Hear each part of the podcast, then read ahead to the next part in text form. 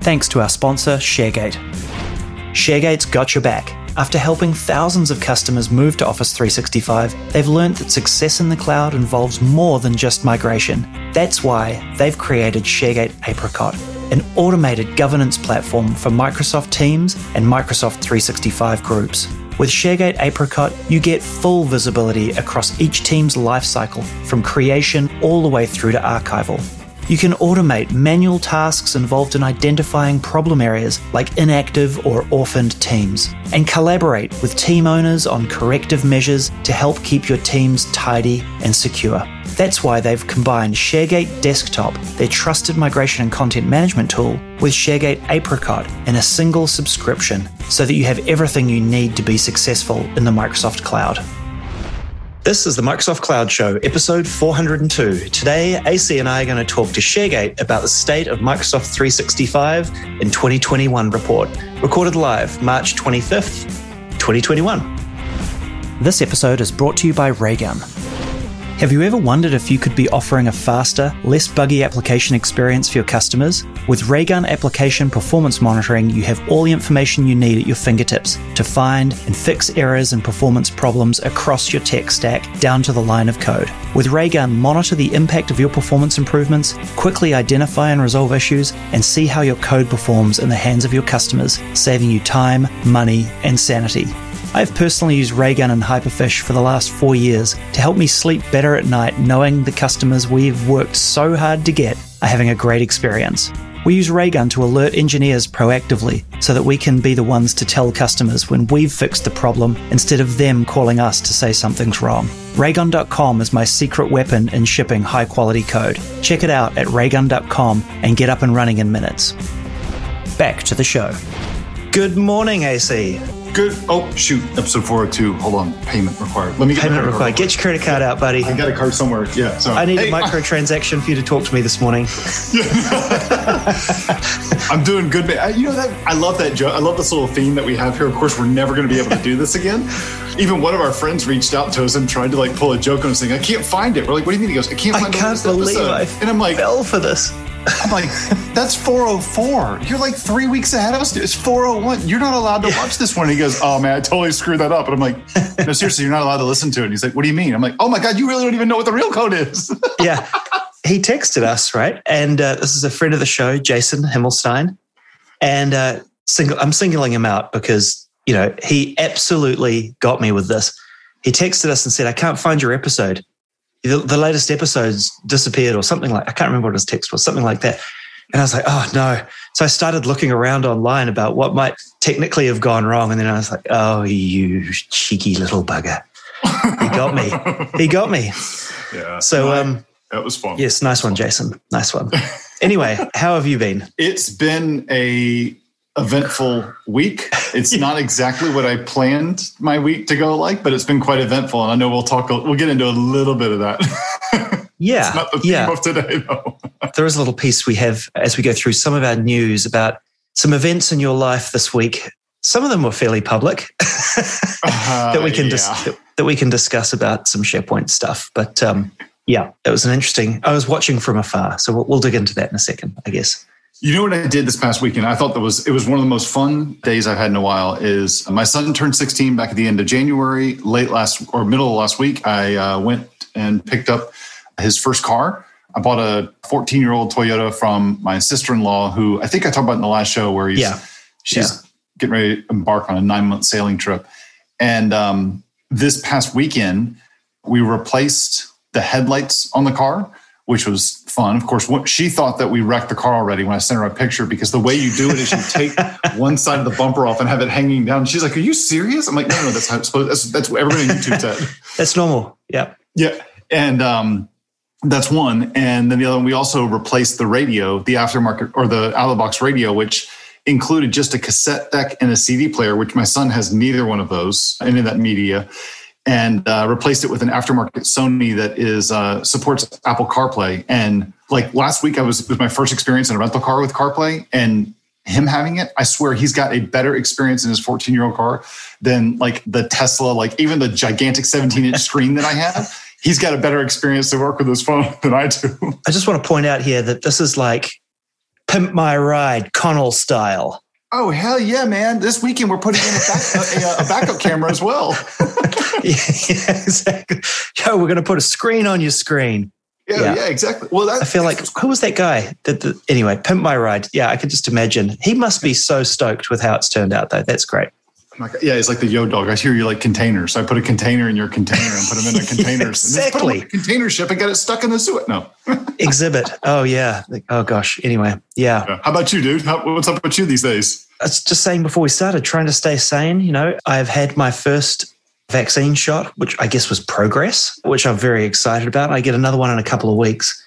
I've heard varying reports of getting pretty pretty knocked out by the second shot, so I'm I'm kind of uh, apprehensive about that, but very excited about being able to run around town and lick handrails and and all that sort of stuff. So yeah. I'm going to be able to join you soon because just about an hour before we recorded this, the news broke that Florida is lowering the age to 40 years old effective this coming Monday. So the day after the show comes out uh-huh. is when I'm eligible. And so, of course, my wife and I are running around like, who's got the vaccine? And everyone's like, yeah. appointments are all booked up. Like, it's Florida. I thought you guys had like 3 million spares or something. Let's not get Politics. started on that. but anyway, we have an exciting show in store this week. We've got a guest from ShareGate to come and talk about their State of Microsoft 365 2021 report, which we will get into in a moment. But before we do that, how about we quickly bang through some news and then get on to the goodies later in the show? That works for me. Excellent. So, I have a couple message center updates from Microsoft 365 I want to bang out uh, real quickly here. So let me go through and read through these real fast. The first one is Message Center ID 245825, and it's announcing new self service products. These will be available as early as mid April ish. They say April 19th, but you know, mid-April. It's Power BI Premium per user and Power Automate per user with an attended RPA. So the uh, process automation. Yeah. The next one is Message Center 246002, which is M365 Compliance Center updates to content search, core e-discovery, and advanced e-discovery user experience. The idea here is that what they are aiming to do is to provide an easier navigation experience across all e-discovery solutions in the compliance center while ensuring your existing day-to-day uh, workflows continue to empower your users. So really just trying to modernize and standardize stuff. And then the last one that i have is message center id 246272 which is yammer is going to retire support for internet explorer in august 2021 so is that because internet explorer retired yammer support I'm not this sure. Is this is shooting yeah. back across the. this, is the battle. Yeah, I dumped her. Like, no, no, no, I dumped him first. Like, wait, exactly. Who was first, chicken or the egg? Hey, speaking of those self-service products, announcing new self-service products, is that going to be like the Power BI self-service product? Remember they they launched the Power BI thing where anybody could buy. Was it Power BI? I think it was Power BI, wasn't it? Where they I thought it was where they let people apps or Power Flow. Oh no, you're right. Flow. Yeah, it was Power Apps, right, where people could buy the SKU themselves on their credit card and admins had no control and things like that. I hope they've mm. learned from from those experiences last time with these new self-service products. We'll, we'll see. Hopefully not, because it gives us more news. yeah, yeah, exactly.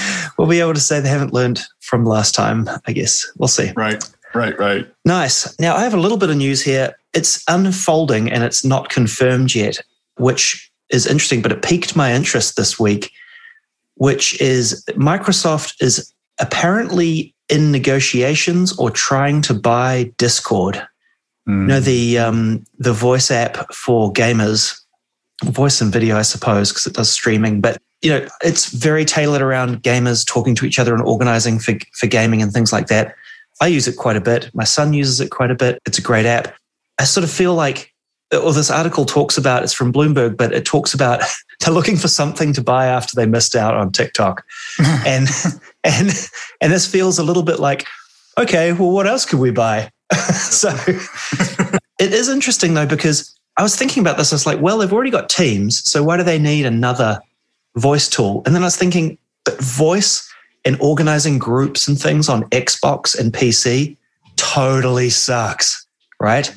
And trying to do it with Xbox and get people into the same party on Xbox and the invite system. And it's just misery. And so I wonder if that's the angle they're taking with this. And they're trying to go for a new, you know, cloud based gaming voice system and community tool for the gaming community for Windows and Xbox and, and that sort of thing.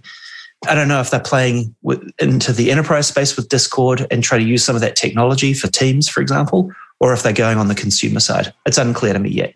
It's that's unclear. And then the thing that gives me pause about this as well, I'm not passing judgment on it because they haven't talked about what they're going to do with it. But the one thing that gives me pause on it is that, I mean, yeah, everybody talks about Discord being the voice and video for gamers, but there's also a significant portion that use Discord that don't use it for the voice and video side, that they use it as basically like a more open or um, an, an, alternative, a Slack alternative in a yeah, sense. Yeah, for um, sure. Like I, I use it for a lot of a lot of work products that I end up using. Like Tailwind does almost all of their community stuff is all through their Discord channels. There's a couple developer hmm. tools I use that do all of their presences all through Discord as well. And it's like it would be really like to see those pieces to it if they go in the direction of like what you're talking about and saying we're basically cr- taking discord and we're going to make it like the teams but we're going to do it for the consumer side mm. then i feel like the, the ways that i use discord i'm going to end up losing out on some of those things and after gotcha. we've seen you know slack getting acquired by salesforce and now we're seeing discord potentially getting acquired by microsoft i mean i've seen some kind of hesitation or some pushback in the community of just like oh man i mean this is the perfect solution for us and so it's kind of like uh, yeah, it does kind of feel like somebody's walked in to Best Buy with an Amex uh, right before tax season. They're like going, "Oh, all the all these TVs are gone." Like going, "Well, can I buy one of those TVs before J- June first?" And I got to or uh, July first, and we got to yeah. put it on this year's taxes. What's interesting about this is Discord's been doing very well in terms of growth, especially through 2020, with more people gaming and needing to connect with one another from home. And so there's a theory floating around that they would reject Microsoft's offer anyway on their march towards IPO.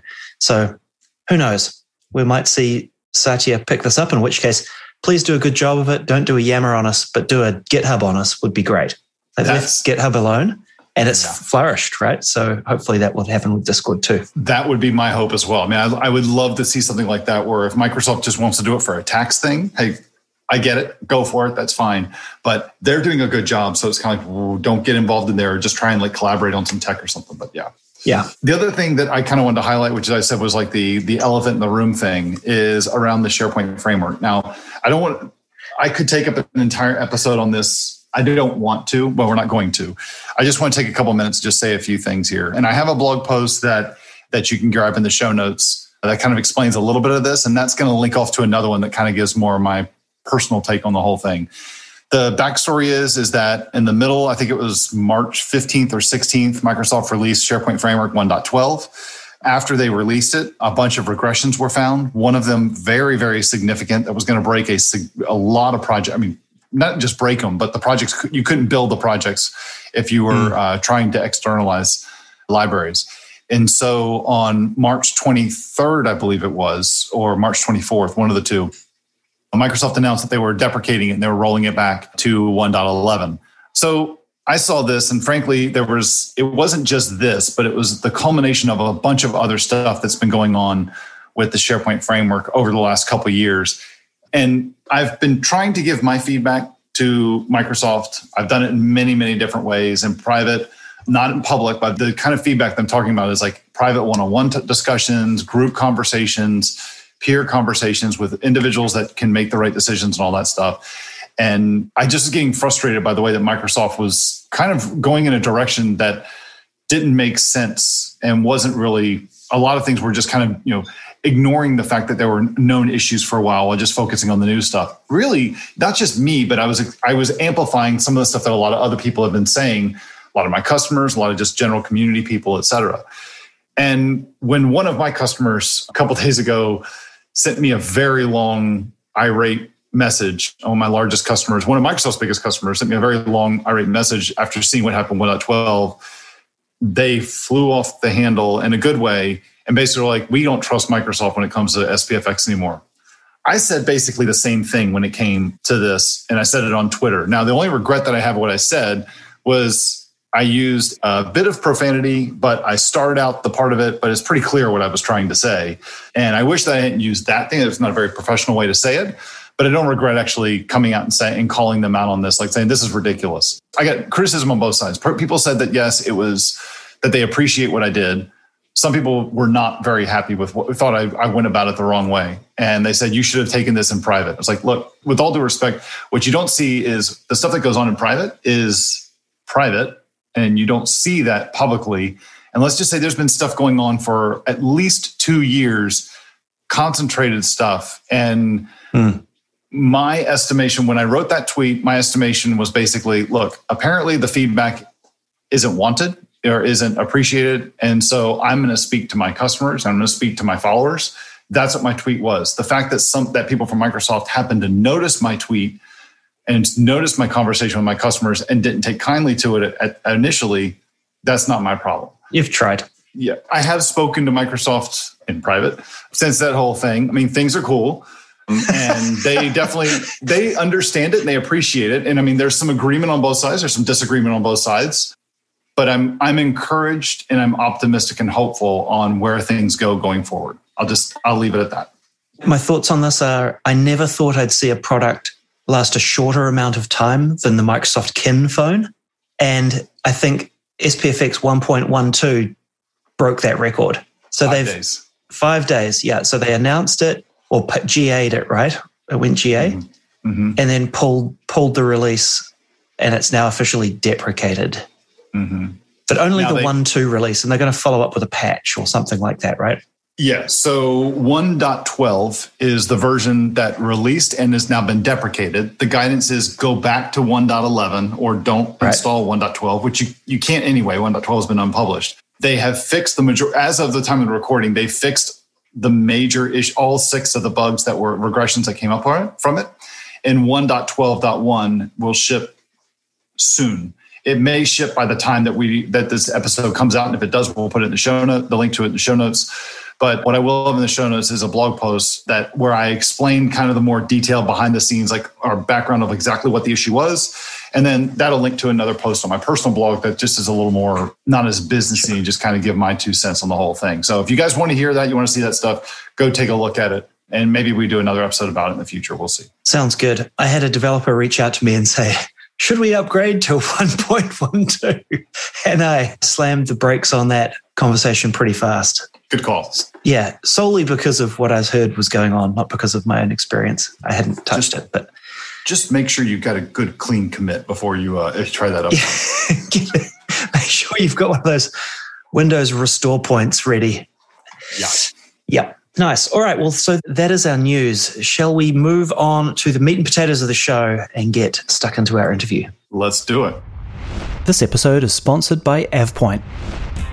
If you like The Cloud Show, you will love the Shift Happens podcast with Microsoft MVP and Regional Director Dux Raymond Sy.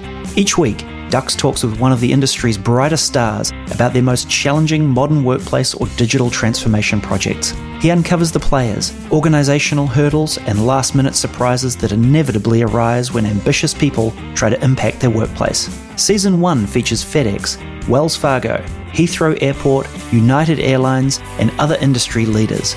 Go to www.avepoint.com forward slash blog forward slash shift happens or search for the hashtag shift happens. That's one word, hashtag shift happens, wherever you get your podcasts and subscribe today. And now back to the show. All right, today we are graced with the presence of one of our fantastic sponsors of the show uh, from ShareGate. Larry, welcome to the Microsoft Cloud Show. Hey guys, how's it going? Fantastic. Very well indeed. Yeah, we're very fortunate to have you come along and talk to us about the state of Microsoft 365 migration, modernization, and security, and how you guys have seen that over the last 12 months or so, and uh, and from your point of view and what you found going on in the in the market, and we'll we'll dive into that in a second. But yep. for, I think this is the first time you've come on the show. Myself, yes, definitely. Yes, definitely, I mean we've had yeah. Ben on before from ShareGate, yep. obviously but I believe it's the first time. So yeah, welcome yeah, to the show. If you uh, had asked me a few years back when I started working at ShareGate that I would be on the, the Microsoft Cloud Show, I don't think I would have believed you, but Uh, here I am. yeah, there you go. Well, yeah, no, we're very fortunate to have you on the show. So, for those who don't know you, would you just take a moment to introduce yourself first and what you do at ShareGate and, and your role and and uh, yeah, that'd be that'd be great. Yeah, of course. So I have been with ShareGate for close to six years now. Um, time flies. Working at ShareGate was my first experience in the tech industry and the, the Microsoft industry as well. I worked into different uh, different spheres of the business, different different teams over the years. But one thing that kind of like was always there was the me traveling. So at the very beginning, they they wanted someone to take care of the conferences with Ben. And you know, I was young. I, well, I mean, I, I, like to think I'm still young, but I was younger back then. And they told me, you know, you get to travel everywhere around the world and uh, just meet all those interesting people. So I was like, yeah, I'm, I'm in. And um, yeah, so essentially, I, I traveled uh, traveled everywhere. Uh, I was uh, labeled Ben's sidekick at some point, and uh, and uh, yeah, yeah, yeah. No, but Ben did travel a bit more than I than I did to be to be to be completely honest. But um, yeah, and just like through all that traveling, meeting meeting all those people, well, meeting you guys. Uh, that's pretty much how I got to meet you too. And um, yeah, just kind of like start knowing about the community and grew an interest for it. And um, as things went, I, I, evolved into what we uh, what we call a community enablement manager. So I'm responsible for the involvement of ShareGate, anything that has to do with community. So whether it's gotcha. supporting community initiatives, you know, bringing content to our that's very driven by the community or with the community. So yeah, I guess like in, awesome. a, in a nutshell, that's uh, that's what I do. Awesome. It's great to have you on the show. I mean, it's, it's funny because behind the scenes, you know, we talk very frequently with you and with ShareGate. I mean, we really appreciate you guys supporting the show for so long. And I want to say this, I want to preface this with this is kind of a joke, and I'm I'm almost sensitive to how I say this, but I mean, hey, today's episode 402, and I get that the status code 402 is payment required, but there was no payment required for ShareGate to come on the show to talk about this report. I mean, this is we know what we're going to talk about, and we are really excited. Um, just a coincidence. You, it's just it a is. coincidence. It is. I, I, looked at it, I was like going, "Oh, that's hilarious." I'm like, "Wait a minute." Some people may think, and I'm like, "That's not what we want to do." And like our no, other sponsors, like, no. "Wait, we didn't get an opportunity." I'm like, "Wait, hold on, no, no, that's not what it is. That's not what it is." but we're really excited about this. We talked about this specific topic. We talked about doing this I know we talked about the last time we were together, and I believe that was in Seattle in 2019 in August. Because I know we talked about doing one kind of an episode, and then, it, we, then this kind of came out of it. It's like, this is fantastic. Let's do this. And then you guys did this report. And CJ and I have had a chance to look at had a chance to look at. I mean, this is it's so comprehensive. I haven't had a chance to read the whole thing. I've started reading a bunch of it and then started quickly scanning the rest of it because in preparation for our show. But this is really cool what you guys have done and it's it's got a, the timing of it is fast i haven't seen something like this for our business yet yeah, mean, there was a. We've been working on that for a while. Uh, it started in, in in 2020, and there was a, a lot of hard work, a lot of love put in put into that. Like, yeah, if you you go ahead and and and read the content, you'll see that it's not. Uh, it's not a clickbait. You know, there's a lot of uh, there's a lot of stuff in there, a lot of work. It's very deep. Uh, yeah, mm. we really hope that everyone really enjoys it and finds it interesting and, and learns a bunch from it. So it's titled "The State or State of Microsoft 365: Migration, Modernization, and Security in 2021." For me personally, 2020, I think for a lot of us, but for, I also you know very, feel it very personally. 2020 was a very strange year, right? And one of the things I've really missed, and we've talked about it on the show before, is connecting with the community and connecting with customers and connecting with partners at conferences and in person events, right? And I feel more out of touch with what's going on in the state of Microsoft 365 now than I ever have before, right? Because of that year of strangeness that we've just gone yeah. through. And so when I saw this come out, I was like, this is fantastic. This means I can catch back up with what's yeah, actually did, been going on. We did all the groundwork for you. exactly. you know, but that's kind of a little bit of the, background behind behind the content, right? So, like you said, I think it's Satya who said that. You know, there was like two years worth of digital digital transformation within two months, and and that's our reality. But it, I think it's it's interesting for everyone in the industry in their own their own different way. But for us as a software company, as we're building software for us as marketers as well, it's just natural for us to want to stay on top of what's happening. And there's so much that happened throughout the year. And like you said, we were a bit out of touch. We weren't face to face with our customers. So it was really important for us to just take the time go see our customers, go see our followers, really ask the questions, uh, get the data, dig deep in the data, and really understand what happened and yeah, and all the impacts that that had. Obviously, we all know that you know it accelerated a bunch of things, but then what does that mean exactly in the platform and the adoption of the of the tools? What a fantastic so, year for it. Yeah. Oh my God, no kidding. And, and you know, one of the things that you you start out in the report, which I this is what makes it so unique. You guys are in a very unique position to be able to do this for a couple different reasons. But part is just your line of business and then how you're so involved in this Microsoft 365 space. So can you talk a little bit about like when did you go through and do like all the data collection for this? The you know how did where did you get your data from? Was it surveys? Was it in person? Well, not in person or virtual in person surveys. Yep. Was it using like the tools that you guys have with like ShareGate Desktop and ShareGate Apricot? What was the methodology behind like kind of pulling this all together? I guess the, the answer is uh, all of these answers. So there's a lot of different ways we we we could get some some information, and we tried to use as many of as them as possible. So we did start off with uh, with surveys to our users and our followers. So we had just a little bit over 800 uh, respondents to our surveys. So it's it's a good amount of uh, of people that that answered, and it does span across kind of like the whole IT industry. So it, it goes from the the small tech startup to the bigger enterprise enterprise company to banking to government. Of course, everything is anonymized, but so we've got a, a good representation of everybody in uh, industry by that uh, by that number. So that's the first thing. So we went through uh, through surveys. Then, of course, we used our the data coming from from our products. So our telemetry data. We've got a, a decent amount of customers that represents a lot of uh, a lot of data that we could leverage, and in cross referencing that on how people use Microsoft 365 was the second part of it, and the third one was uh, interviews with industry experts. So, of course, we sat down with Ben, our, our very own Benjamin Niaulin, head of product, but we also sat down with Joanne Klein, and uh, Jasper Oosterveld, which were both very generous with their time. And we got to, during the process, we already had some data and we got to kind of like validate that through what they're seeing on the field, get advice as well of what they think is important. You know, when you see that data, you know, what does that mean and what should people look into? What's important Mm. for that. So I'd say those are like the three ways that we went and got all the information in there. So interviews, just really pure product data, and uh, and surveys. Nice. What's cool about that too is that I mean it gives you're getting not only like what people's opinions are, but through your products and through the data, it's also giving you like just their implicit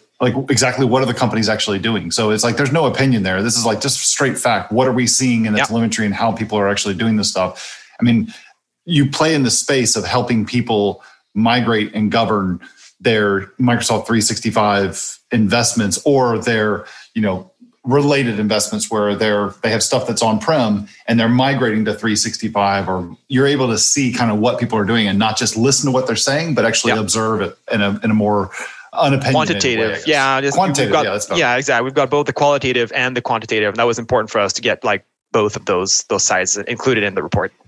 Mm. well in, in in typical sharegate fashion You've done a really good job of this. And it's very thorough. well, thank you. It's easy to consume, it's well written, and it's very graphical as well, right? So we urge everybody to go take a look at it and go sign up for the report, obviously. And, and we'll go through some of the highlights in a moment, but there's obviously tons of detail to consume here, and we're not going to be able to get through, you know, 90% of it today, obviously.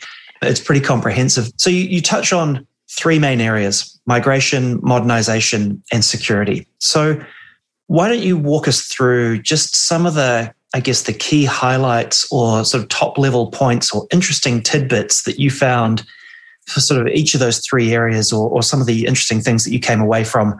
I'm sure as you went through this process and, and looked at some of the data, you're like, huh, we didn't expect that. That's quite odd. Or yeah, well, that's a total no-brainer, right? So yeah, um, yeah. Well, there's there's both of those, right? There are some no-brainers, and there are some stuff that that I personally saw and was like, wow, that's I, I, I did not I did not expect that. We can go over that, but uh, just before, like you like you said, there's a lot of stuff in there, and it's really you know it's really heavy, and we're not going to go into everything. But we also thought of that, right? So the the the content is not just meant to be read from top to bottom, right? You can do it; it's not that long, but if there are some specific areas that are more interesting to you, we put like a navigation that's really easy for you to just go to the more interesting pieces that are that are for you. So don't feel overwhelmed by it uh, right. by right. it either. But uh, yeah, in terms of the different sections, so the first one we tackle is migration and migration has to do with not necessarily just you know migrating from on-premise to cloud but it, has to do with anything. So cloud to cloud migration content management as well. So how people are reorganizing their content within their environments. That chapter i'd say is the, the most straightforward since you know migration is nothing is nothing new. People have been migrating to the cloud for a while. We've seen some some, some trends grow. While 2020 did have some impacts um, I mean, we still continue to see those trends. But one thing that that stuck to me is that yes, while there's 60% less, you know, on-prem to on-prem migrations, that's kind of like one of those no-brainers. And there's a rise in on-premises to cloud migration, which is like when you think about it, it is normal. But what surprises me is that it is still an increase compared to 2019. Yeah. And yeah. to me, it's interesting that there's still a rise and there's more and more migration going to the cloud. And if we haven't reached that peak yet, it doesn't start declining in terms of the amount of, of data that's migrated. It just means that we have a really, really long tail, you know, yeah. of content that's still on premise. And we've got years and years of, of migrating that content. And that's just like always surprises me to be to be completely honest. Yeah, where is the top of that peak, right? Like that's yeah. A, and I don't point. know I don't know when you talked, you guys talked to your to your customers. Like I feel like now, I guess at least 90 to 95 percent of the conversations that I had, at least before the pandemic, in like in, in conferences and whatnot, I felt like people were pretty much you know on Microsoft 365, and conversations are very very kind of like cloud oriented and focused. Yeah. But when you look yeah. at that, it, it, it, means that there's still a lot of uh, of stuff that's on prem.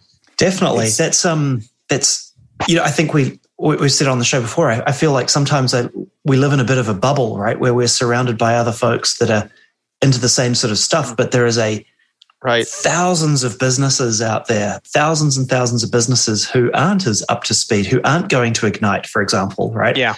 Who are living with their legacy of on-prem servers and all those sorts of things.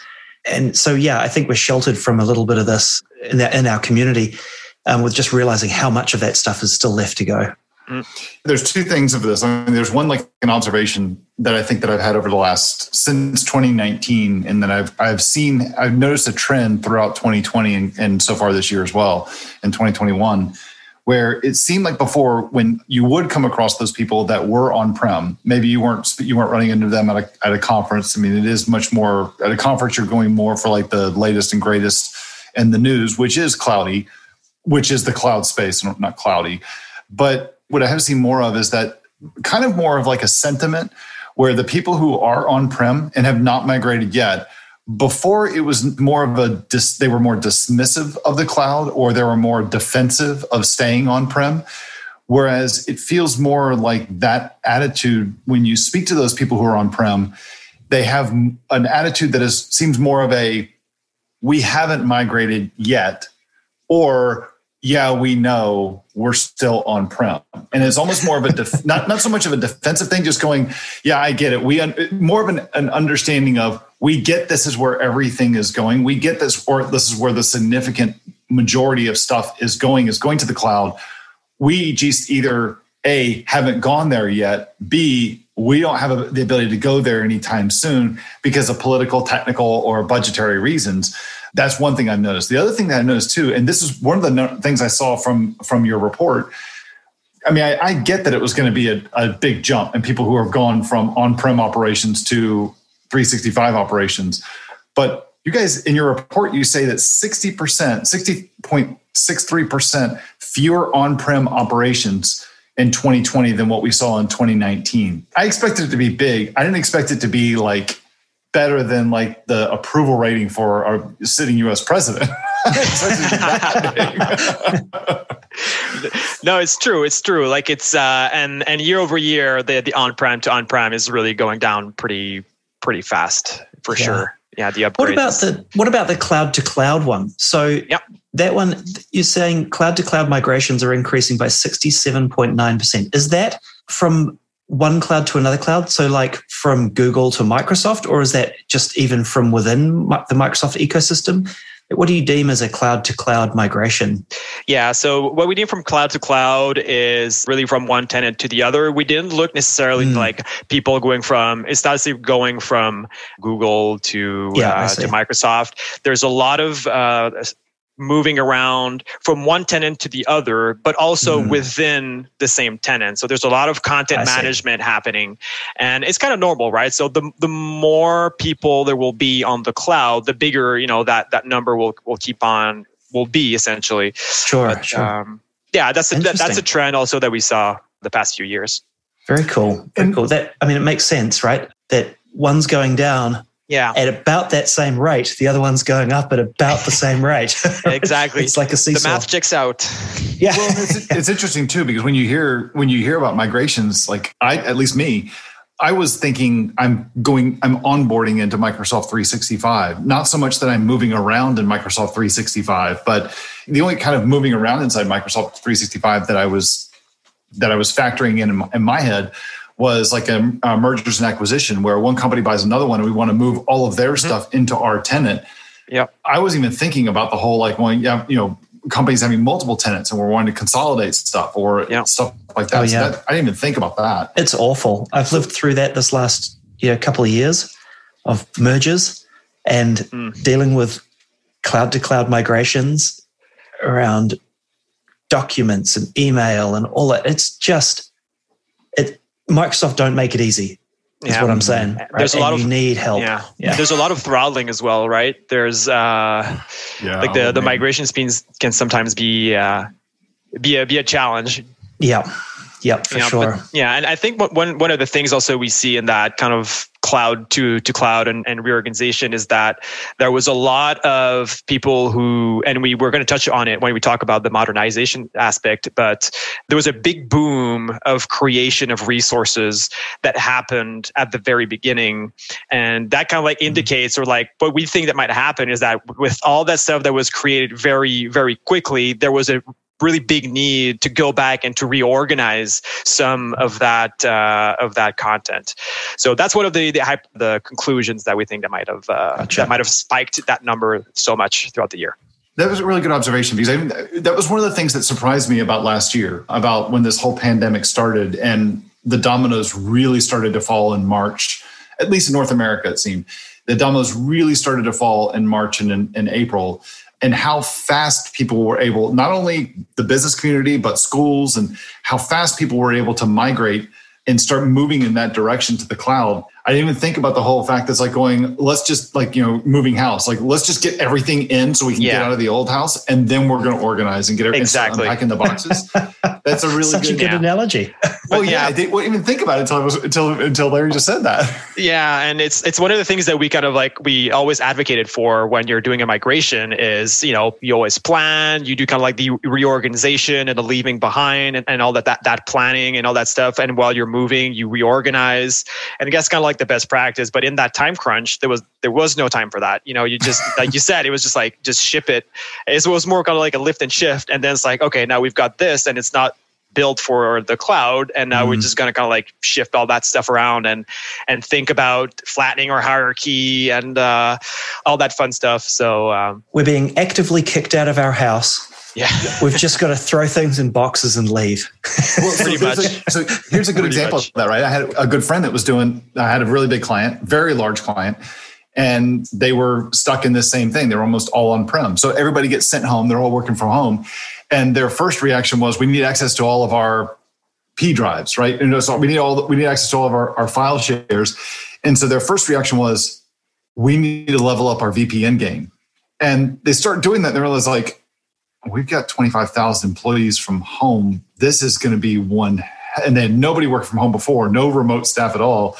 And it's like, wait, you can't level up your VPN game like this overnight. So what's the other solution? It's like, oh, the cloud is the solution. That's this is called OneDrive for Business. We need somebody needs to go through and start doing a, a whole bunch of uploads. What is a 429 error? They started learning what those are really quick. It's like, what can we do about buying a boatload of hard drives and just mailing them to Microsoft and saying, can you guys just plug these things in or something? Yeah. yeah. People were forced yeah. into a very rapid response. So, yeah, that's interesting. Yeah. So that's migration, right? Yep. How about yep we move on to modernization. Yeah. Yes. So modernization touches, of course, like going to like a modern architecture, but um, it's also kind of broader into like just adopting the modern way of uh, of working, essentially. So again, like all the chapters have this recurring theme, which is acceleration, right? Everything was was very fast, and that's not a surprise for for anyone. We kind of like all all went through that but definitely we saw the need for the modern workplaces i think that we saw so i think like almost 75% organization that we surveyed said that they had they had from 60 to 100% of their workforce shift to distributed work and almost mm-hmm. 70% expect that most of their workforce will continue to work remotely through 2021 Hmm. So it's still continuing. It's not like it's behind us and it's, it's here to stay and it's still a big challenge. So that's fascinating to me. I've seen stuff from Gartner. I know you guys quoted a Gartner uh, yep. a Gartner study in your report as well, but that was fascinating because CJ and I have talked about this many, many times on the show, but the business impacts from this pandemic from the, the, AI people and the gamers can't get a hold of their, their coolest video cards. I know CJ. And then from the other people who are just like, you know, this company is never going back to the office and all that corporate office space is all going to go, you know, th- those people are all going to go bankrupt. And it's like, no, no, no. The needle doesn't swing from one side all the way to the other, and then it's going to come all the way back. And it, it's going to be interesting to see yeah. as this goes you know where are companies going to fall in that medium what sectors are going to fall in that medium and where how far is that needle going to go back or stay where it is that one, you know, this part that you have in here, about 70% of your responders expect the majority of their workforce to continue working remotely through 2021.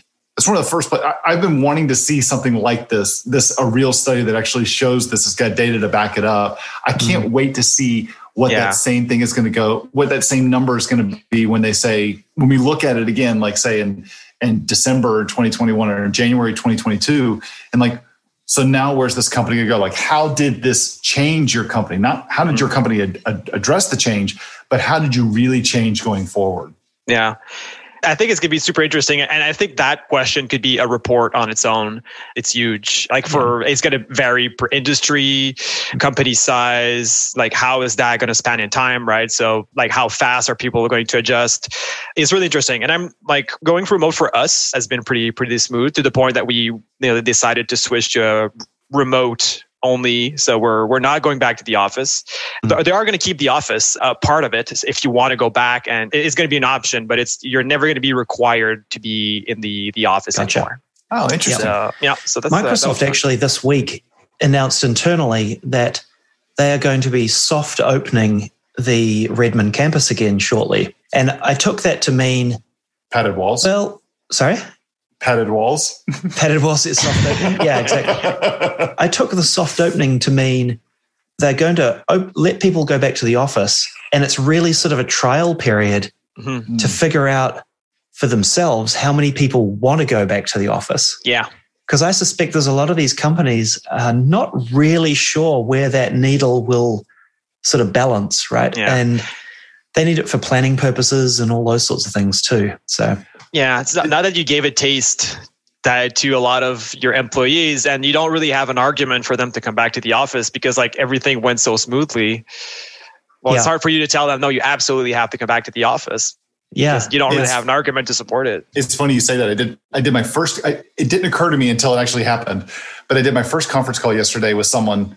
Unfortunately, it was related to all that SharePoint framework stuff I said. But I did my first conference call with someone senior at Microsoft and I was like, wait a minute, that looks like an office. That looks like a real office. Like you have a recycle bucket behind you and you have like a glass window to a door. That's a Microsoft office. And he's like, yeah, I'm like, I haven't been on a call with someone in a in a real office at any company in a year. But this is the first time I've seen this. He's like, well, I've got three kids that are under five years old yeah. at home, and our house isn't really made for working from home. So when they said sign your liability to say when you come back to the office if you get COVID, it's not our fault. And he's like, I was like, where's the paperwork? I got it. My wife wants me out. I got it. I'm like, I get it. Yeah. I get it. I get it. we're a pretty young company, so there's still not not everybody has kids, so we might have it a little bit easier than than But I know some colleagues had kids, and uh, you know they had to sit with us in a few meetings, so I can understand it's it's harder yeah. on uh, on some people. I miss it. I'm honestly I miss being in an office with other people. You know, not every day, but I miss that. I still miss that collaborative feel of being yeah. in the same meeting room with a whiteboard, and um, that's still really hard to replicate. So I think it'll, you know, like you say, everybody will find their different balance, and some people will never go into the office, and others will be there all the time, and there'll be weirdos in the middle like me, and yeah. well, it'll be nice. It'll be nice to have an option to be able to go to an office. Like as somebody who travels. Yeah and like going to Microsoft and being able to visit, you know, and and going into an office and, and, collaborating and stuff. It's nice to, from my point of view, it's nice to be able to go and have that option to do that. But it's nice that that's not my default. And yeah. I'm sure that there are people that are on the other side of that, which is I would rather be default in an office, but be able to just say, I'm going to be able to work from home for the next two or three days. Then there's the people that are, you know, like what Larry, what you're saying, like, no, no, we're we're all remote now and you can go into the office if you want. Then there's other people like going, no, no, I never want to end up having to work from home. I have a friend that works for Johnson and Johnson. He's a scientist in a lab and he's like, we had to design a whole new contact lens and we just launched it and everything. And we did all of it remotely without ever going into the factory. It's like, okay, that's impressive. He's like, yeah, well, it was all done for my back patio, and I, I need, I need my office again. We, it's kind of hard to do like scientific stuff at home on the patio. Yeah. yeah.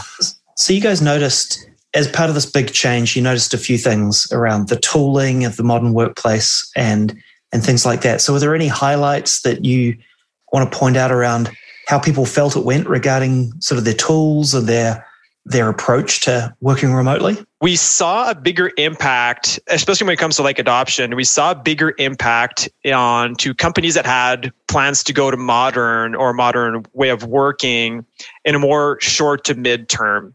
So those are the ones who really want like, okay, it's realistic for us to push forward and just accelerate what we had in place. But for those companies who had a longer term mindset, it was harder to mm. uh, so and we didn't see as much of a switch on on their end. Of course, there, there was probably some patching here and there, but yeah so that's where we saw the biggest the biggest impacts. But when it comes to the tool like i said earlier there was that there was that kind of big boom especially at the uh, at the beginning. And there's just like through groups and teams creation rose by 21 21% of what we've seen and an average in uh, our apricot users so and that's mm-hmm. not just because like there was new users coming in or more people going to the cloud that's really an average so there was really that kind of like boom of like people really leaning into the technology to support their work and supporting stuff that they would usually do in a you know more informal in the office really yeah. relying relying on the tech to start doing that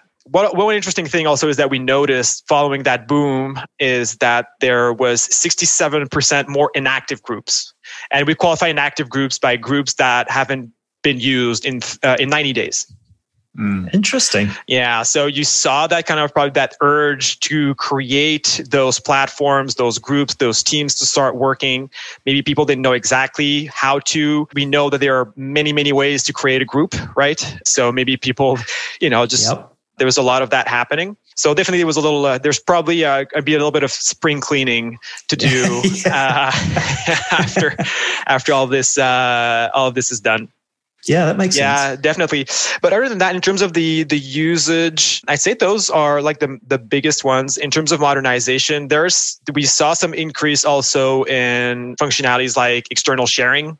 Mm. Like the, mm. so externally share links, guest access. So big increases on that side as well, which okay. is a good thing, right? If more people use the platform, then more people should be using those functionalities. Mm-hmm. But uh, yeah, see, those are kind of like the the main things that we saw kind of one thing that stood out was that self-service kind of aspect. Yep. It feels like companies might have, in this you've said that, or you've found that you know more companies are open to empowering end users with making choices and doing things for themselves than having to go to IT to go do them.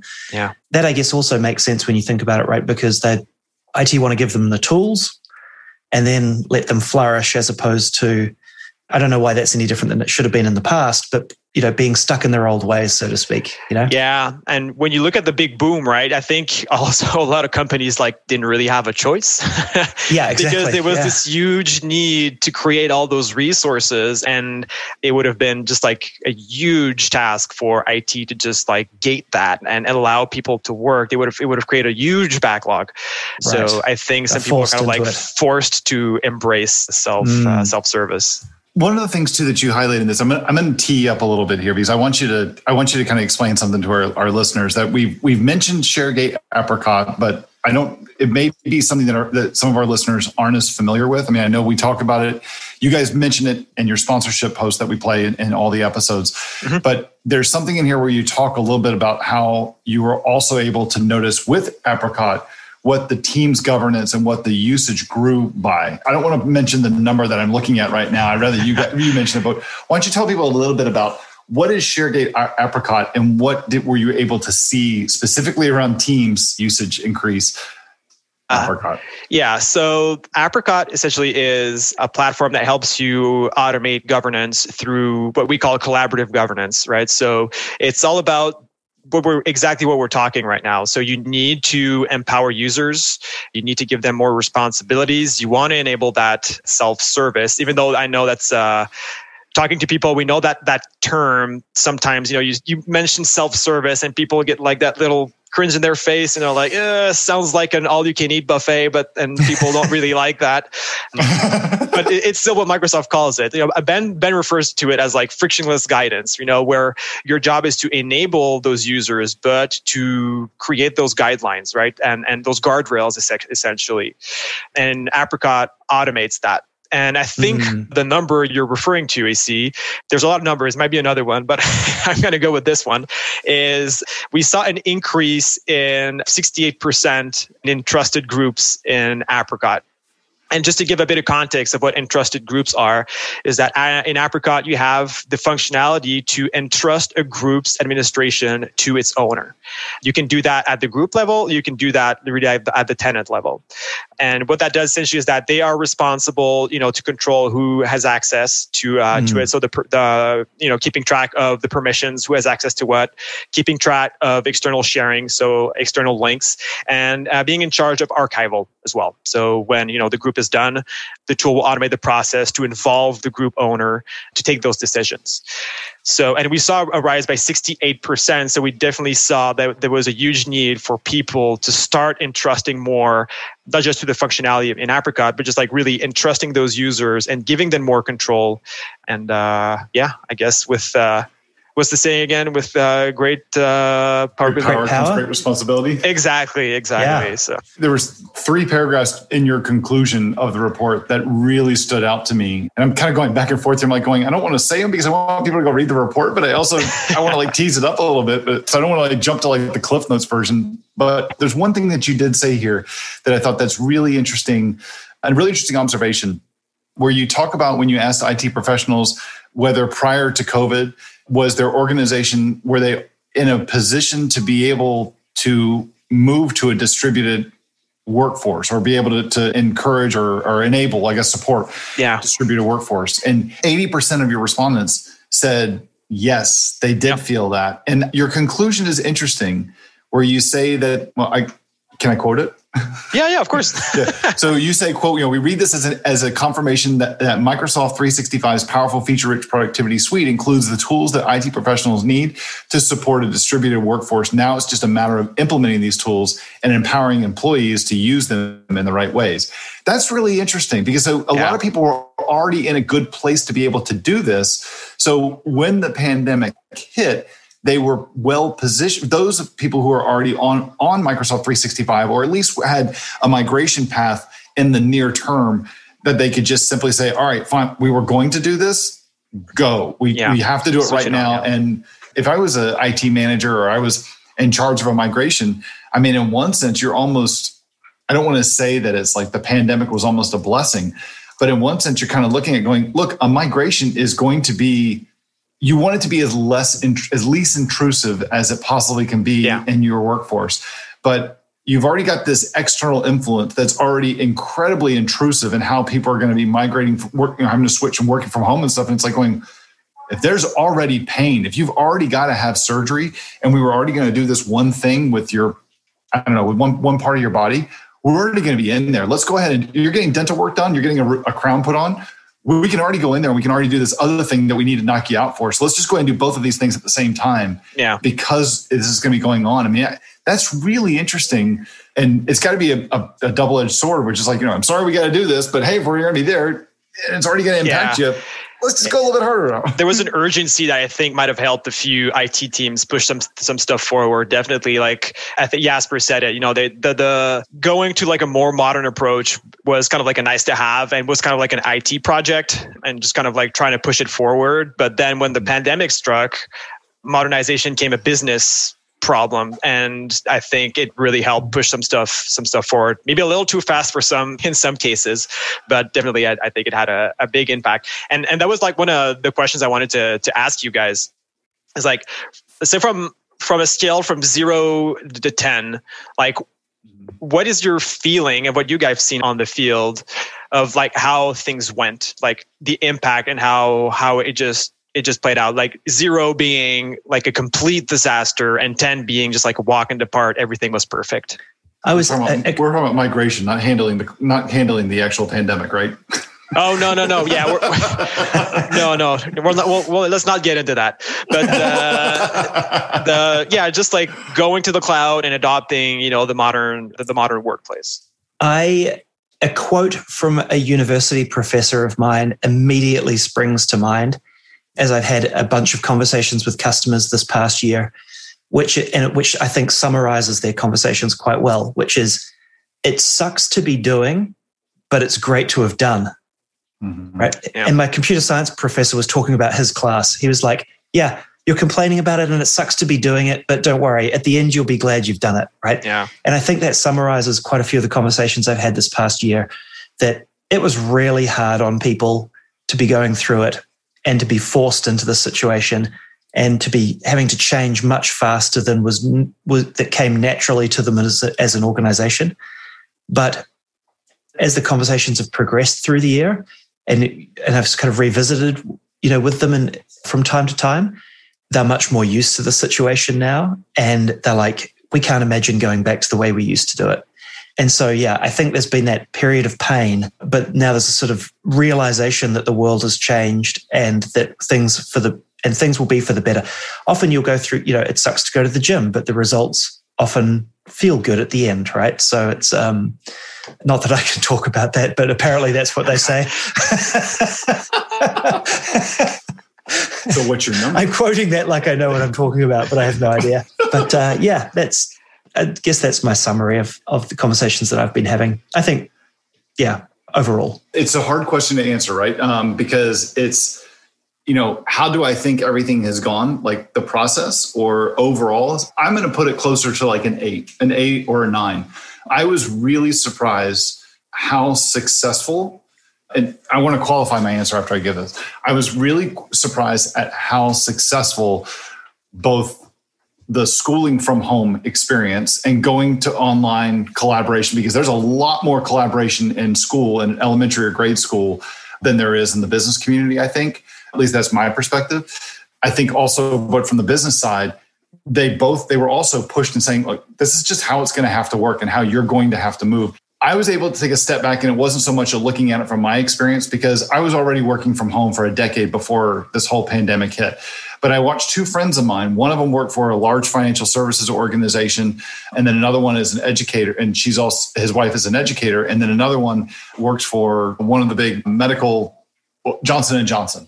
So anywhere from contact lenses to obviously vaccines, but a whole bunch of other things as well. And I watched how their work from home experience went as one having to be forced into uh, working for collaboration. I think that from th- those two specific experiences, you know, they're looking forward to going back to the office because part it doesn't work with their style of work and their families, but also part because that's just the, what they're going to prefer. However, in talking to them and trying to understand, you know, how those experiences went and what went and being able to take a step back and looking at it from a third person part of view, a point of view, it was really Im- impressive that while there was a lot of struggles, that how well everything went I expected things to be a lot more chaotic and a lot worse. Mm. But I think that also, I think that companies were able, a lot of companies were able to benefit from the fact that there was this pandemic going on. And so every, almost every single company had the card, the get out of jail free card to play and just saying, look, everything is kind of stopping right now. So we're able to slow everything down while we make this radical shift. And even if we're not even if our business isn't slowing down, we have a great excuse of just saying we're trying to. We're you know everybody else is doing this, and we're all doing it now. I think so. I guess my summary is I'm, I'm I agree with what CJ said, but I'm really surprised at how smoothly everything went. Hmm. But I think it's also because the greater business community throughout the world, not just in North America where the three of us are, but how everybody was having to do this at the exact same time. And so everyone was kind of like, we are all on the same boat on this. We all are giving everybody a little bit of grace, but I still was like, holy crap, this went a lot smoother than I thought it was yeah. really going to go. And yeah. And that's kind of, and I exactly, I, I, think exactly like both of you actually. I think at the the end result was kind of like what you're saying. You see, is like crisis averted. Like you know, we we mm-hmm. avoided the crisis and things kind of like went smoothly. But I mean, the results were good, but I think that's a testament to what you were saying earlier uh, with that 80% is that, you know, the, the platform was there and it was ready to support. That's one thing. The other thing I think is, what, that's my personal opinion is what AC is saying is that it's a testament also to all the hard work that was put in by everybody in the IT industry to kind of like make that happen. And it was very hard on some people, not saying that it was a walk in mm. the park, but the end result was good because of that. And I mm. think one that's the third one, and I don't know, I might get some uh, some heat on that one, but I think that it's also a testament, and also yeah, Jasper also um, kind of agreed to that is that sometimes you don't give end users enough credit. Mm. Of course, you're always going to have uh, those tricky you know situations and those use those kind of exceptions, but I think that users are getting more and are getting better with technology as things go. Perhaps not as much as we like, but they've got technology in their day to day lives. And, you know, phishing attacks is not something that happens only in your professional work, right? So I think people are kind of like slowly kind of getting a hold of better using technology. Mm-hmm. It's probably far from perfect, but at least yeah, but I, that's that's kind of like my. That's uh, a great point. Yeah. Really you know, there's, there's those workplaces that that really strangled their people, right? By saying, this is the way we do this particular thing. This, you use this tool and this process and things like that. And this whole situation has thrown a spanner in the works. And they've been forced to let people work in new ways and use new tools and do different things. And and I think to Jasper's point, in a lot of cases, they've really thrived, and it's been great to see. You know that that's a really good point. Yeah, this is going to be so much well, I say fun. It is fun for me, but it's it's going to be fascinating to watch. I know our listeners are probably tired of hearing me say this, but they're more tired of my kids when I got COVID saying it's just such a weird experience not being able to taste anything. But it's going to be so much fun to watch how this evolves over 2021 when the vaccine rollouts are much more widespread, when things get back to, I'm just going to put in air quotes, whatever it is after this, the new normal what the yep. what people get back to and how we kind of start getting back to as normal as we are or you know the time that the three of us can be standing around a booth the sharegate booth at, at a conference and not be concerned about shaking somebody's hand and not having to wear masks all the time and stuff it's going to be interesting to see kind of taking a step back and looking at just going like wonder what this is like like it's going to be really weird to be standing on that yeah. floor in orlando again or whatever conference center we're at and seeing that big weird Microsoft thing in the center that looks like something from Alien and yeah. watching people with backpacks trying to collect as much swag as they can in their bag and not have going through your head going, you're taking all the COVID buggies back home with you and putting it in your bag. Like, yeah. What do you, and just, it's going to be interesting to kind of sit back and watch that whole thing. Like I think about it, you know, before and my son even mentioned it last night, like, you know, how, you know, it's, it's amazing how unsanitary we were. I'm like, I don't, that's not i don't think that's how we were before. And that's the same thing on the business side like the observations that you guys have made in this in this report. I mean there's there's not a lot of going back. Like i don't i wonder how many people are going to just sit there and go like well this didn't go well. We wanted to migrate back to on-prem. Like no. Yeah. No. we were forced into this situation but we're not going to be forced out of it. Yeah. you know what i mean? So that we were forced to make all these changes and now it's going to be on a bunch of companies to decide how they want to progress moving forward they're not going to be forced out of these new ways of work, right? So, yeah, just imagine what um, this would have been like 15 years ago. Oh my gosh, I can't. Yep. I can't even. Oof. You know, it was like trying to do business before email. I'm not sure how that worked either. Yeah, let's um, do all of our communication with Skype and AOL Instant Messenger. Yeah. Carrier pigeon. Speaking of carrier pigeons, security. so the last section of your report, we've covered migration, we've covered a bit of modernization. Let's briefly touch on security here as well, and a couple of key takeaways that you that you had from the report, and then we'll then we'll wrap this stuff up and get to some conclusions. Yeah. Well, like going over all the main kind of takeaways, one thing that, that I found was really interesting was on the training aspect, because I think, mm. you know, if you give more power to users, technically they should be better trained. But I, it, there's a stat where we say that it's 57% of companies said that they had sufficient time to train their users. So Mm. Depending on which way you see it, it you've still got a 43% who, who, who, say they don't have enough time. What I found interesting is that only 19% said that they had official training available for teams. So mm. I find it very interesting to see that gap there. So I'm wondering, I'm thinking like, do people see Teams as just, you know, a video call or like meetings? Because obviously training people on doing video calls and meetings is not that important. I guess they'll, they'll wrap their head around this. They'll be able to do it or a colleague will be able to guide them through it. But, you know, when it comes to the whole, you know, what happens when you create a team? What happens when you create a private channel? what happens right. you know with your external shared links uh, guest access so those are things that are important to train users and that i'm you know, we're thinking that they, there might be a little blind spot there that gotcha. people need to look into. That's an interesting observation because you're right. I think people are probably used to taking meetings online. And whether they're sitting at their desk at the office and joining a meeting that's remote mm-hmm. or doing it from home, right? They've probably done that already. That's probably not that new to everybody. But collaborating with people through those tools yeah. will often be new, I think. So yeah. Interesting. So that was one thing that I found interesting on the security aspect of it. You know, just some interesting, interesting stats. External sharings. Yeah, external sharing. Yeah, we saw an increase of uh, 73% in external shared links. So that's huge. And we touched yeah. a bit on that uh, earlier. And, and, that's a good thing, right? We want to see those numbers go up.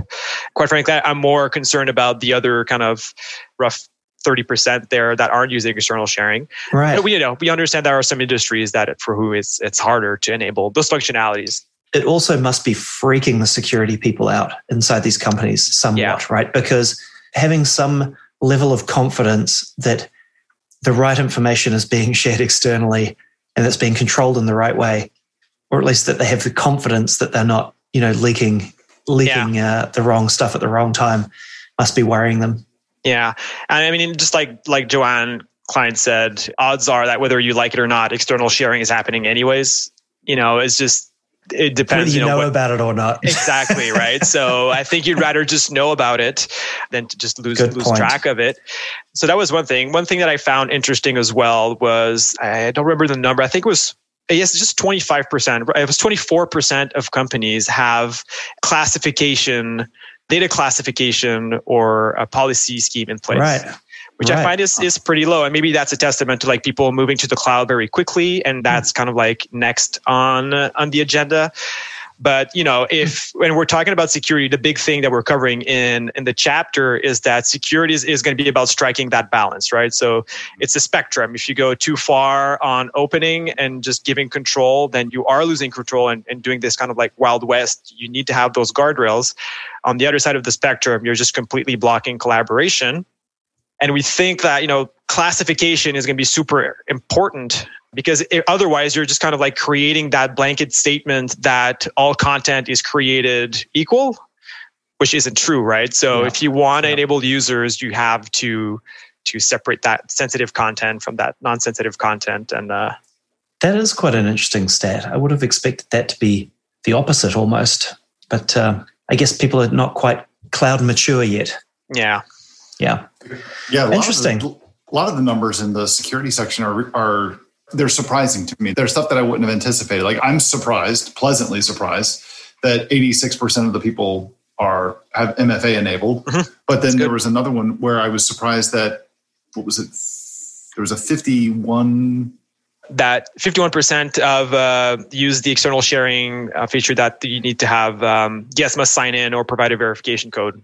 Yeah, yeah. Gotcha. It was interesting. I expected that to be a lot lower. It's nice to see that it's 86%. I saw where Ben said he wanted it 100%. Like, I agree. I love it at 100% yeah. too. I, I struggle just trying to get my parents to do it. And it's like, you need to do this. I think my kids, yeah. my 10 year old or my 11 year old is even doing it. So I was like, okay, that's cool. Which there's the whole question yeah. about another device for her, but that, whatever. But then 20, but then 25% don't require a sign in at all. So when you think about it, it's still, it's still a, it's still a good, a good, a good number. Yeah. And when well, you were talking about, and we're talking about anonymous links, you know, it's well, the training one too that you said, where it's like, you know, yes, we have adequate training. It's like, yeah, like 25% said we got formal training on it. Like, wait, was that the same person answering the response? Because that seems like two different people. That sounds like you, yeah, you talk to we, somebody's manager and then you talk to the employee, like, oh, yes, we have adequate training. There's the manager. Yeah. The employee going, no, I didn't get enough training. Technically, should be the same same person who answered the whole survey, but uh, yeah. so that's interesting what do people do if they want to dig into this more? Like, where can they go to get this report? It's all online, as I understand it. Yep. You don't have to go download it. It's nice and, and you know, it's got nice menus for you to be able to flip through it and things like that. It makes it really great to just pick through and, and decide which pieces you want to read. But so for people that want to get it, where do they go? Well, I think if they're listening to the the episode, I think the, the easiest way would be to go in the show notes. But link in not, the show notes. Good, good show answer. but otherwise, if you're not there, if you want to go back to it, if you happen to be on the ShareGate website, you can go on our blog, and it's going to be uh, it's going to be there. And even if you just go on the homepage, there's going to be a little uh, call out that you can uh, that you can Excellent. click on. Excellent. So sharegate.com. If you if if all else fails, go to sharegate.com, find the blog about it, and it'll link you straight to the to the uh, right. to the place you need to go. Excellent. Well, Larry, we really appreciate you stepping through this with us, talking to our listeners about some of the interesting things you found as you've gone through this and written up, and some of the anecdotes you've you've had from your experts chiming in on this as well. It's really comprehensive. I urge everybody to go check it out and go take a look because it's really fascinating, and we really appreciate you coming on to. Uh, to talk to us about this in more detail. Yeah, well, yeah. thanks so much for having me. That was really fun.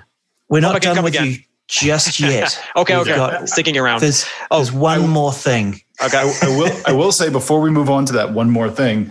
If you're listening to this and you're wondering, like, you know, is this report really for me? I really do think that there's something in this for everybody. There's something in it for like the IT pros, the developers, the end users, the managers, the executives, the mm. consumers of this. If you're in this business, if you're in this tech business and you're you deal with Microsoft 365 or Azure, there's something in this for everybody. And it really is enlightening to see what's in here. I, I personally have gotten a lot more out of this than I ever expected. This is it's got you guys have been so comprehensive in this. I mean, hats off to to what you've done in this report and your effort. And um, I guess my my biggest request is like I, I or I won't request, but I'm sitting here saying to myself, I hope they do this again. I hope they do this yeah. like next year too. yeah, yeah, and the plan is to. I mean, I can't. I don't want to.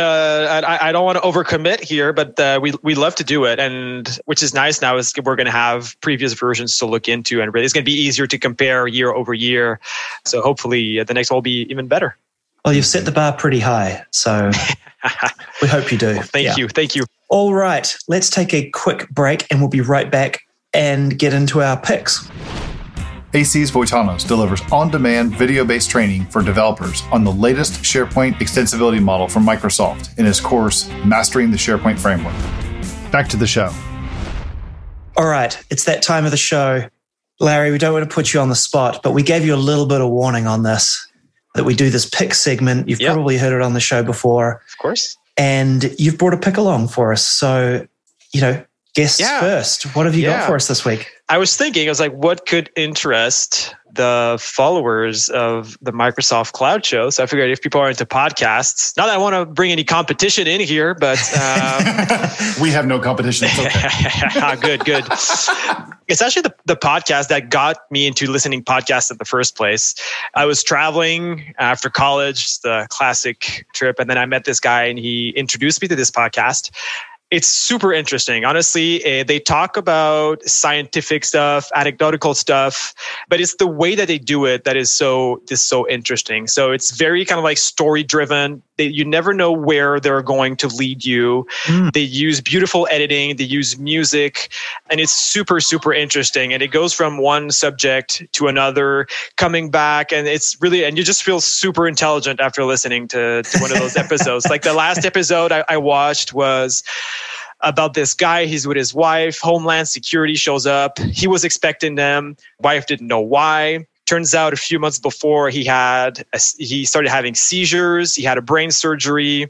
And without getting into too many details because it's a little a little sketchy, but he started to having those really compulsive mm-hmm. things that he, he, would or, yeah, and then yeah. He, he ended up with some very questionable stuff on his computer, and he had no control over himself, so he was brought to justice, and then they explain you know how the brain works and then they just tie into the verdict and they start talking about stats of like how likely are people to get parole based on when the judge has eaten.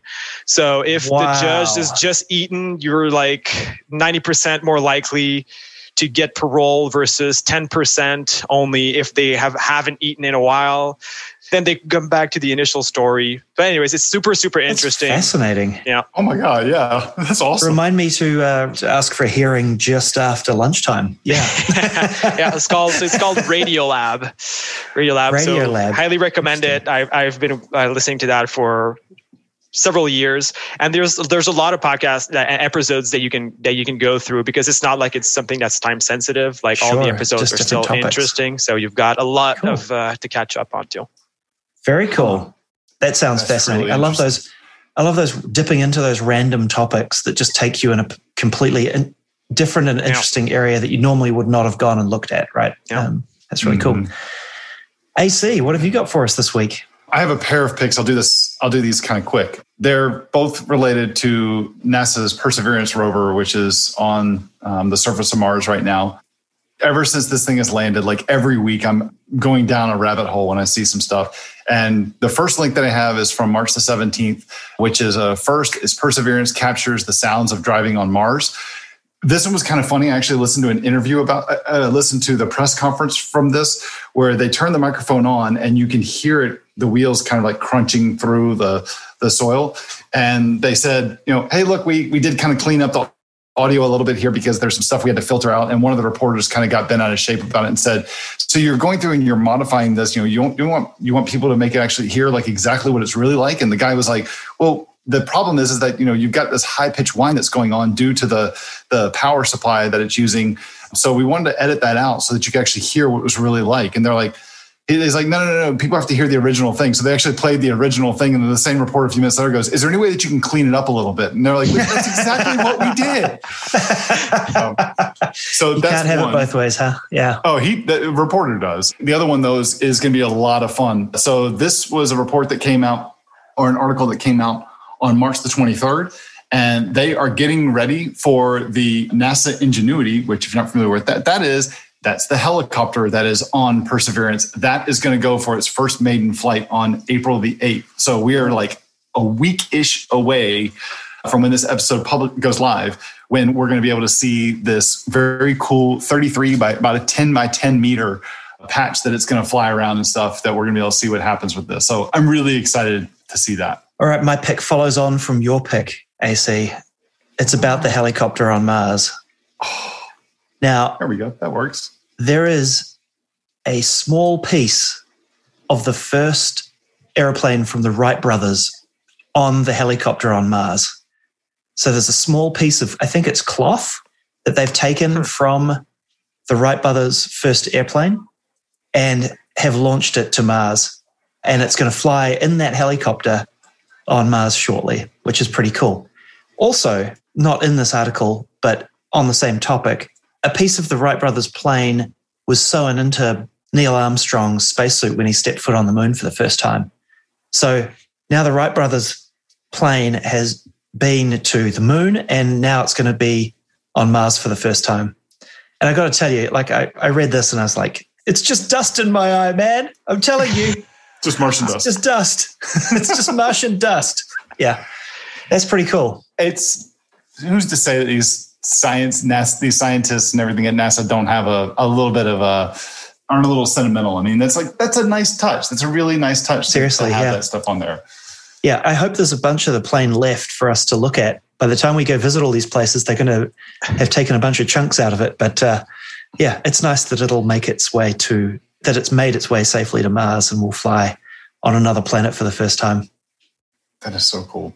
Is yes. So now, for all those New Zealanders listening, yes, I realize about the whole Richard Pearse story and whether the Wright brothers were the first to take flight, but I'm not going to get into that controversy on the show right now. you know, I'm going to do it because I tell you what, it's not that hard to fly in New Zealand when all you got to do is just let something go and it falls off. You just fall of off. Yeah, just- exactly. it's- come on, that is not. That's not. You're already deal. upside down. It's the way it works. yeah. Yeah. it's gravity. You're going to keep our Kiwi contingent. I'm going to always lose it. there you go. Yeah. So, Larry, thanks for coming again on the show and for your wonderful report and also your pick about uh, Radiolab. We really appreciate you coming on the show. We're very appreciative of ShareGate supporting the show and, and of your support over the many years. And so, thanks again. And um, here's to a better 2021. yep. Thanks, you guys. That was that was really awesome. Really glad I could I could join you guys. Thanks for all the, the hard work you put into the into the podcast. We all really uh, appreciate it. Not a problem at all. We enjoy it. Yeah, we really do. And I, I'm going to echo everything that CJ said. Thanks for coming on the show. I know this was a longer episode for our listeners, but this was one of the most chock full of information things that are here. So I, I absolutely, I loved it. This was so much fun. All right. Take care, everyone. We'll catch you next week. Thanks, guys. Thank you.